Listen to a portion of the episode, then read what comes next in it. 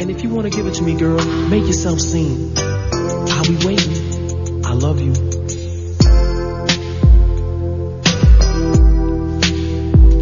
Oh man, getting down to some LL Cool J, man. LL from uh, circa '85 with "I Need Love." We've been uh, watching the video here in the studio, man. Abe, that was uh, that's, that's beautiful right there, man. That's uh, you know the bygone era of how rappers used to talk to women. Uh, we're just This is so interesting, man, because this started this week on my Tuesday little spot on Jamie's show because I played some Slick Rick. right. and Slick Rick had a song, uh, "Treat Her Like a Prostitute," which back then in '88 was like, oh my, what? Yeah, that was, like, misogynist, The height of rapper misogyny back then. yeah, and it was and it was playful. I mean, uh, listen, It's I'm, like tame oh compared my to what we're and about today, to talk about. Yeah. and today it's it's kind of it's kind of neck level, man, and um. rape culture. uh, rape culture. where- is- yeah. This has been this has been a big uh, part of uh, some of the stuff that we talked about on the show, uh, and and obviously it's been a kind of critical consciousness of, of New Zealand around uh, roastbusters and the rest, and you know some of the I don't want to call it a moral panic. Um, but some of the uh, impetus for getting on top of rape culture has seen the hip hop uh, supergroup. I don't want to call them a super, whatever. Odd Future banned from entering uh, these shores for a show. Uh, for but the- only as a group, not not if they were to come individually. Apparently, right? Because that's less of a pack rape uh, kind of Well, potentiality. I don't know what. In- interestingly, I mean, what appears to have happened is a um, sort of anti-rape culture lobby group in Australia that's had uh, sort of a public Twitter feud with Yep. Odd Future and been subjected to some pretty horrific, you can imagine, Right. online, you know, cyberbullying from fans threatening to rape and whatnot.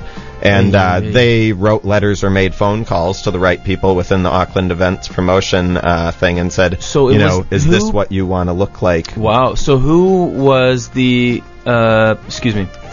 Who pressured the Auckland City Council? Uh, oh, I can't remember the name of the group. Um, it's easy enough to find in some of the articles. The woman has been quoted. Uh, it's I think she's based in Melbourne or Sydney. It's an Australian Okay. woman. Yeah. so like feminist group. Yeah. And, and so it is kind of like uh, this is what happens when we do politics by trolling, basically, uh, or politics by Twitter. It just becomes one kind of Well, it's interesting because it seems like Immigration New Zealand, like specifically intervened as well. So, um, like they're the ones who made the final decision. So it's not clear how that fed up the chain. But um, and it's very this this thing about kind of uh, sorry the the legal mechanism to prohibit entry into this country. I mean, if you were convicted of, of felony or certain crimes and all the rest of it, you know that kind of border protection every country has. But this kind of public interest, I forget the direct. Um, the quote is like you know something out of uh, you know the anti-rap moral panics of the late 80s and early 1990s in the U.S. Like it was kind of you know we got to protect our children from these thugs. I mean, Well, yeah, and back then, as we were saying off air, it was Two Live Crew, and you listen to what they're talking about. That's nothing And- compared and to uh, shoving people in an alley, and you know. Yeah, so Two Live Crew back then was, you know, it was hysterical. And um, you know what? That seems pretty kind of par for the course strip club music now. Tame. Really. Tame. Um, so let's talk about Odd Future. Let me get this out front. I think they, well, whatever. No, should I be as, you know, I think they're whack, man. I really You don't like. say what you I'm a huge, I'm a huge hip hop head, and I'm kind of disheartened that that's what alternative hip hop or underground hip hop is today in this day and age. Like, I think they've got some kind of weird hipster market quite down. It's very dark, um, and and and and the, the the lyrically the portraits are very kind of grim, suicidal all of these kind of different currents of kind of pathological thought, and rape encompasses that. So you could say, I think the best defense you could make, and I don't know if I would make it, was that look, this is portrait of deepest, darkest, pathological, whatever, and that's where their talk about rape and murder and all the rest of it comes in as a kind of uh, poetic exercise. Um, not my cup of tea, and I'm I'm just surprised. Um, how big a following they have, and and also just you know this is kind of like this is the hipster hip hop crew as far as I see it, like the kind of millennial, millennial kind of hip hop, and it's just so devoid of any kind of message, man. I mean, and when I use the word the message, like you know, Grandmaster Flash, the message. Hip hop is about coming from a certain kind of you know neighborhood, the other side of town, other side of the tracks, and either representing where you come from, and kind of sticking that in the face of white middle class, you know, uh, dominant white culture, or coming with a real hard political message, f the police, you name it. Now, Odd Future is totally, utterly devoid of anything like that. So for me, I, I don't have any time for that. Well, it's interesting because um, the the reason stated in uh, the immigration New Zealand statement actually banning them uh, was talking about an incident where there was a riot and a police officer was injured at one Oh, of their right. shows. Right. But it turns out that that was actually like a signing at a comic book store in Boston, Yeah. and it wasn't actually a riot, but a um, you know. A lot of fans were upset at the amount of time it was taking to get into the store, so Right. some media sources described it as a near riot. Well, actually, that this and a police officer was injured Uh-huh. from slipping and falling over. yeah, yeah. So it's a little bit uh, disingenuous. Yeah, and sorry, just to, to back it up, like, I mean, I support their right to not be vilified as hip hoppers, and it is very easy to marginalize, you know, uh, young black men, hip hoppers as, you know, threat to society, all the rest of it. And this goes on, like, so what you've described is nothing, but it gets m- caught up in the kind of New York sorry, New York Post was one of these rags that would uh, consistently, you know, write crap about Public Enemy in, a, in an attempt to kind of make these guys look like thugs.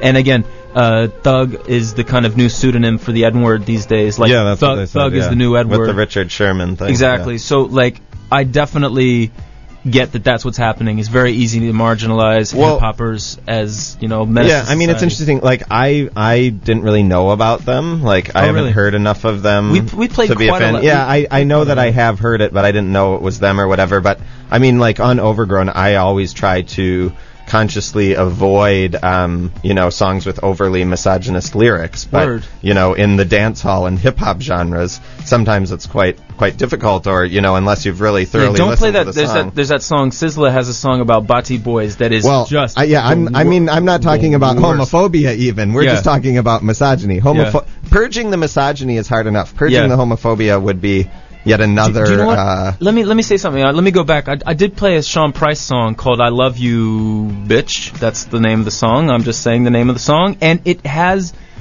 It, it is it is actually a quite a touching love song, even though by the book it is reasonably you know it says some offensive things, but it is it is truly a touching love song, and even you know Big's "Just Me and My Bitch." Again uses the word that we don't like to use. I don't like to call anyone that word. Nevertheless, it is a truly touching love song. But we're talking about something different with. Uh, yeah, well, and like I don't think they should be banned from entering or Of course not. performing, but I, not. I wholeheartedly support the right of any group to try to boycott them or spread the message, you know, and and that's what should happen. Like, if you don't like the lyrics, you know, don't listen to it.